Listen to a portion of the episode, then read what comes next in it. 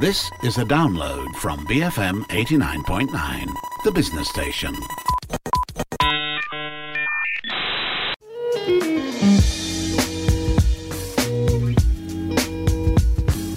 Hi, welcome to Breaking Bread. This is the show where we explore food through culture, conversations, and a whole lot of curiosity. I'm your host, Lo Jun, a food writer and recipe developer from the Jun and Tonic blog. Every week on this show, we dive deep into an aspect of food in Malaysia, from speaking to chefs and restaurateurs about their restaurants, to exploring the origins of dishes, to geeking out over tasty discussions with food friends and experts. This week's guests are Nikolaj Lenz and M.I. Rony from Canvass, a restaurant in the heart of KL that is all about sustainability. If you take a look at their menu and their website, you'll find terms like biodiverse comfort food, sustainable hedonism, and food waste reduction, all of which they really do champion.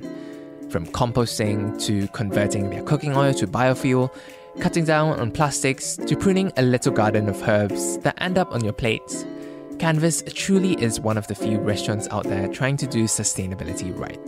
So, without further ado, here's Chef Nick and Rony.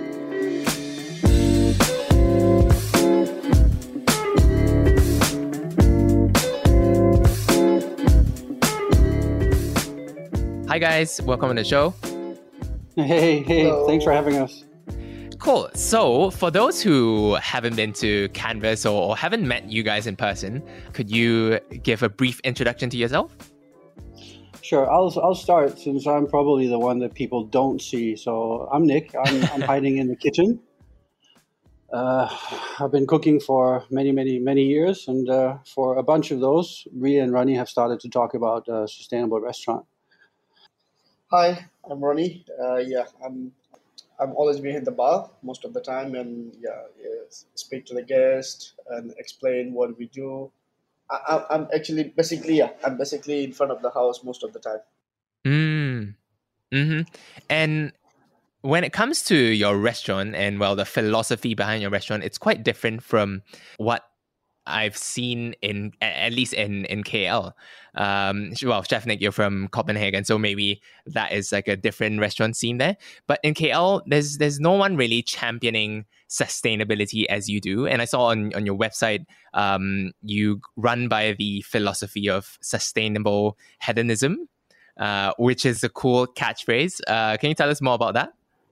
Sure, can. Um, it's. Uh it's it's not something we invented. It's something we stole, um, and it is the, the origin is Danish. It's, it's as far as I remember, is a couple of, of, chefs back in Denmark who who decided to grow uh, mussels in the harbor of Copenhagen. Uh, the reason they did that was they, they argued that the mussels would clean the water uh, and help uh, purify the, the harbor, which of course it does. But what they ended up doing was they kept them in the water longer than normal, so the mussels grow bigger. Um, and then they went, dude, this is sustainable because we're helping the harbor, but we're also growing mussels that we can sell to the more hedonistic restaurants. Uh, and I thought that was a, a, pretty good way to explain what we're doing, um, which is basically finding the middle way between what can we do that's healthy for people, healthy for the planet, but still splurge.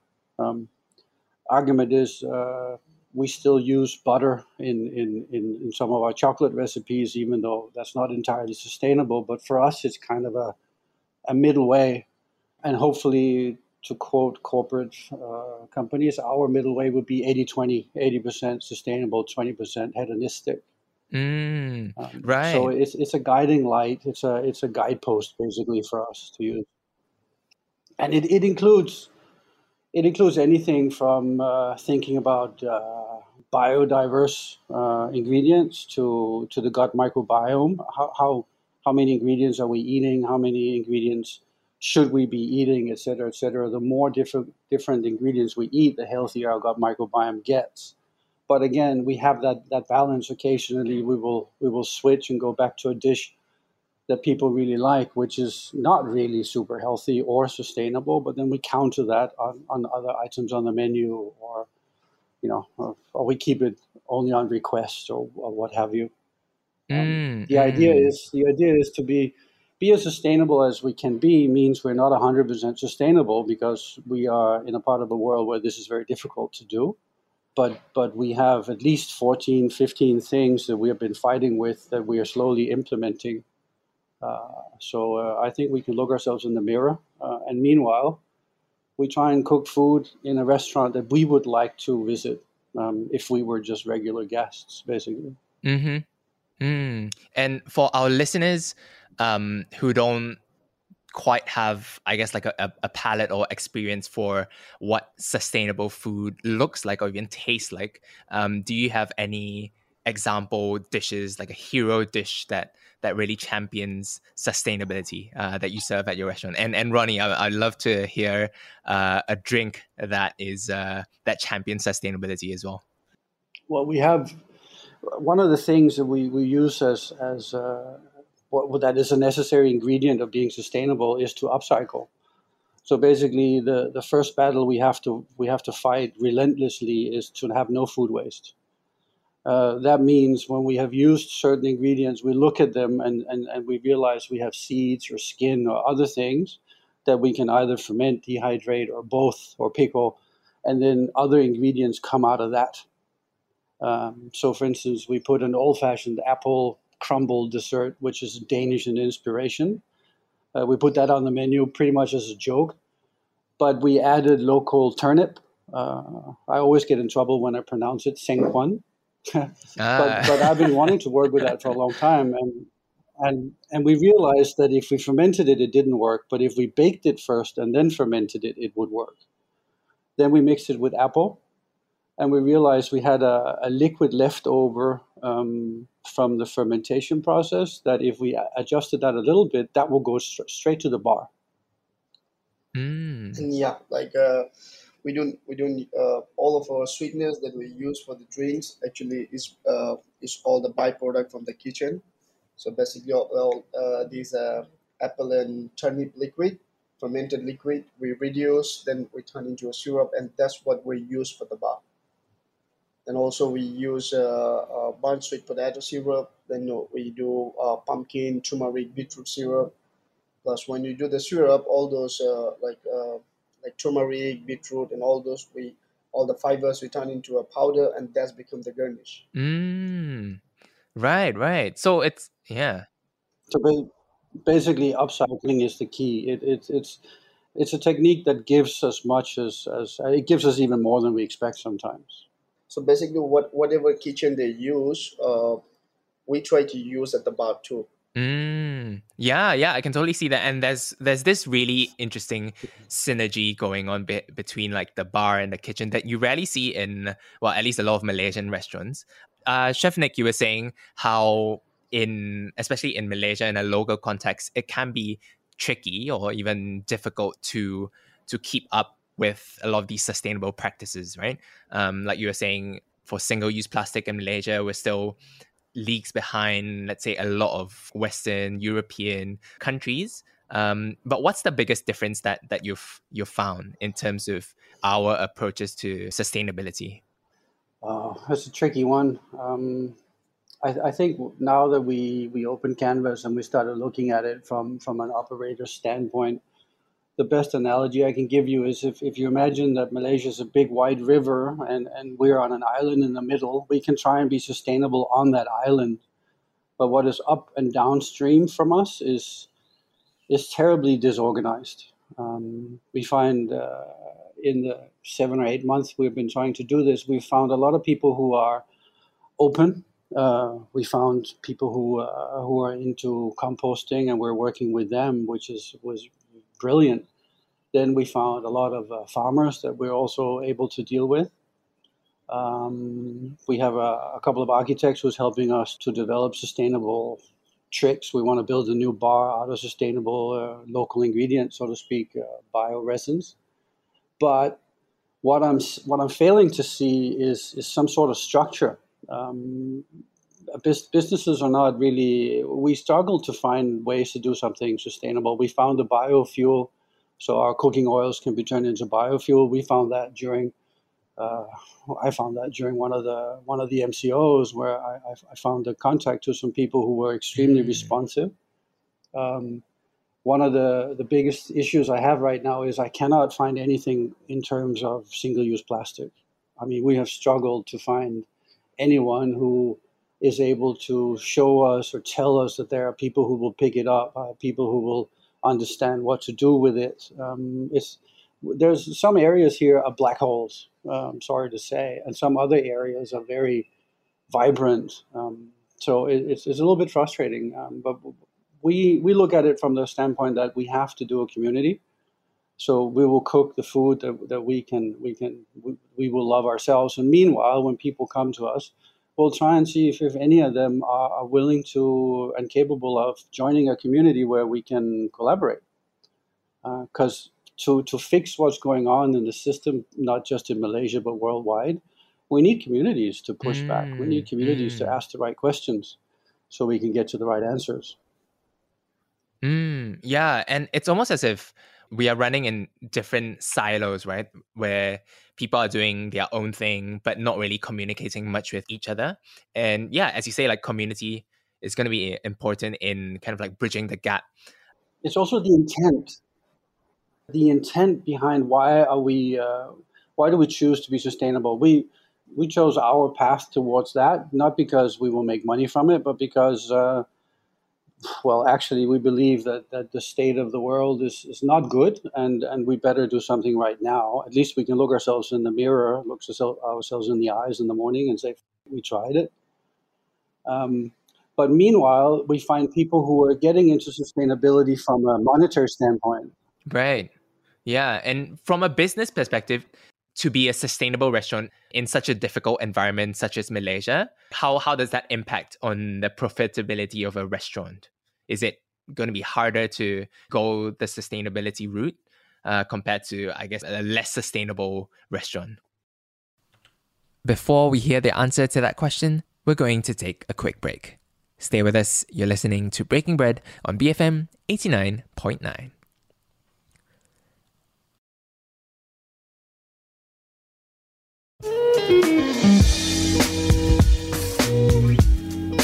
Welcome back to Breaking Bread. I'm Jun, and I've been speaking to Chef Nick and Rony from Canvass KL, a restaurant that champions sustainable hedonism. We've been talking about their food philosophy, but now we're turning our attention to the business side of sustainability, and we'll talk about their future too. From a business perspective, to be a sustainable restaurant in such a difficult environment such as Malaysia, how, how does that impact on the profitability of a restaurant? Is it going to be harder to go the sustainability route uh, compared to, I guess, a less sustainable restaurant? Very good question. The, I, I look at it like this um, to be sustainable, you need to do some investments. And those machines, those that kind of equipment will not bring profit. That won't that won't hit your profit margin. But you can argue that instead of spending a million ringgit on, on making your restaurant look fancy on the outside, you can spend the same amount of money on equipment that actually makes you able to control your effort in the kitchens. So I think uh, morally it's very profitable. uh, and, and when it comes to normal profits, we are running on the same profit margins as most other restaurants. We might even have a little bit better because we, we use a lot of our ingredients 100% possibly. So so that there there is profitability in it, but it's a hassle, and you need to you need to do a lot of research, and you need to really sometimes just slug it out because it's it's a marathon, it's not a sprint. Mm. Mm, but but I would think uh, some of the practices that, that you do at your restaurant, like composting and also having a, a garden where, where you have your own herbs or, or garnishes for, for making cocktails, that would probably help with uh, driving down the cost a bit. And and ha- has it helped out for you guys, uh, Rony? Would you like to take this question? Well, I mean, in, in, in my drinks, normally I don't use any garnishing. Uh, all my garnishing is all the byproduct basically, because uh, I I don't believe that uh, to put bunch of mint leaf on your glasses and you know after that you throw away is not it's not what we call sustainability also. Mm-hmm. So on on that side, yes, I mean uh, as as Nick mentioned that earlier, which is we use all the byproduct. So yeah, the profit profit will be not maybe at the beginning, but gradually, yeah, we will be we'll be making some. Mm, mm. Yeah, I think uh, I think at the bottom of at bottom of a PM, P&L, we might do two percent or something like that at the moment. Uh-huh. Uh, not much, but we could probably put a number on it if we went really into detail. But it's like I said, it's it's uh, we know how to run restaurants because put together there's a lot of experience here. But but it's not for profit. This is this is basically throwing all the cards on the table, saying we want it, we want that darn restaurant. We want it to be as we we always wanted it to go to ourselves, so to speak. But but now we have we have we have we have projects in mind that are absolutely amazing when it comes to sustainable, and some of those. When we uh, when we work closer with the farmers that we're we're reaching out to, they will become profitable. Not for us, but for them, because um, because we have a potential here that is is interesting, really, really interesting. You know, I go back to Denmark. It's a very mature market. They know what they're doing. They they have been doing this for some of these guys are my teachers today. But down here, we are we're still knocking on doors that people don't know are doors yet. So the potential is amazing, really, for sure. But but how we get there, I don't know that yet. But we we have to keep fight. We have to keep fighting and keep trying. Um, it's a community, like I said. Mm. Yeah. And as for the diners or, or eaters, what can we do to push the sustainability movement forward at a quicker rate, uh, so to speak? Uh, I, I, don't want to sound like I'm skeptic, but I am. we uh, we are up against a system that's that's kind of when we don't know the questions to ask, the system functions well. So the the first question we need to ask ourselves is where do where do the ingredients we buy come from? You know, how come how come the cheapest calories we get in the supermarkets are the unhealthiest? Uh, somebody asked me what to do if I want to be sustainable, and my response was, as one of my teachers said, find one thing and fight it. Fight for that one battle. And then the same thing when we want to change uh, the food system, we find one thing and we question that one thing all the way through. Where do these tomatoes come from? why do they come in plastic? Do they have to come in plastic? What what else? You know, but but again, if we don't have upstream or downstream support, to the the world is too fast to to get into details and and, and fight these battles. Um, mm, yeah, it's almost as if like you need you need people on different fronts, right? Yes, yes. It's you know when when things are cheap and we don't know anything, uh, then that becomes this this circle that reinforces itself and anything that's convenient is not your friend. Mm. That, that that's the tagline I try to use. Mm. yeah, and I think this whole topic of sustainability is is a really deep hole that there are so many questions and so many different aspects to it that we can dive into.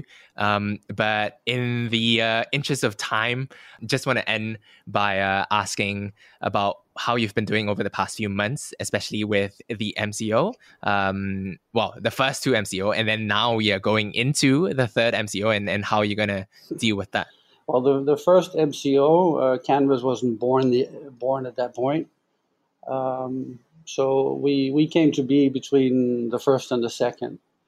And it's hard to say because we have the intelligence to read numbers and, and you know understand what's happening. And of course, these these MCOs are needed. It's it's it's the blunt hammer that's the only one that seems to work at the moment. Uh, there's research to show that countries where communication is really good, people have faith in, what we, in what's being told to them. And, and right now, I think the communication we got was pretty yeah, bad. Um, and that's mm. the biggest mm. hurdle we have. It's like uncertainty is, is tough. You know, we chose to close. We chose to not send our food in containers uh, through an app uh, to to God knows where um, because it's too far from our kitchen to be in control of the quality we wanted to deliver.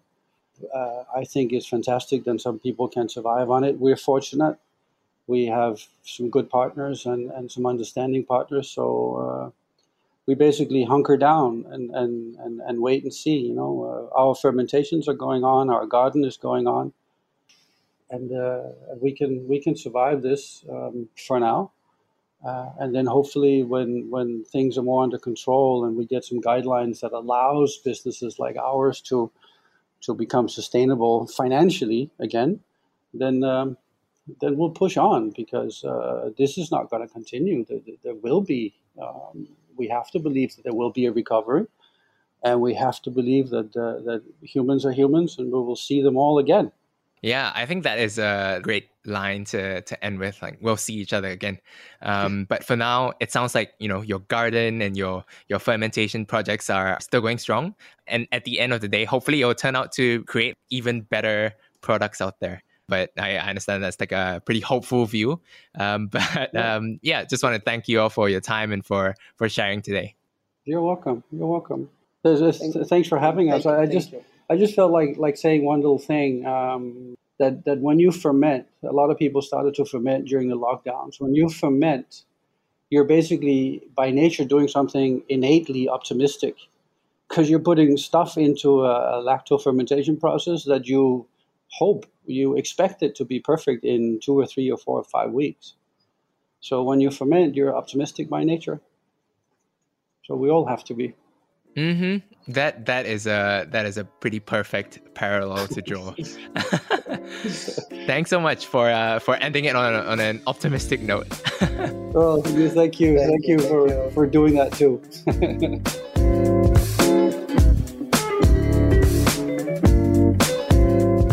That's all for this week's show. To listen to more episodes, you can find us on iTunes, Spotify, or on the BFM app.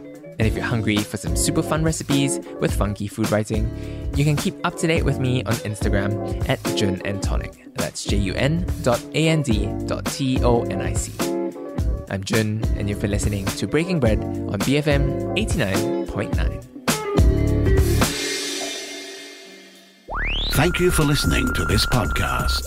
To find more great interviews, go to bfm.my or find us on iTunes. BFM 89.9, the business station.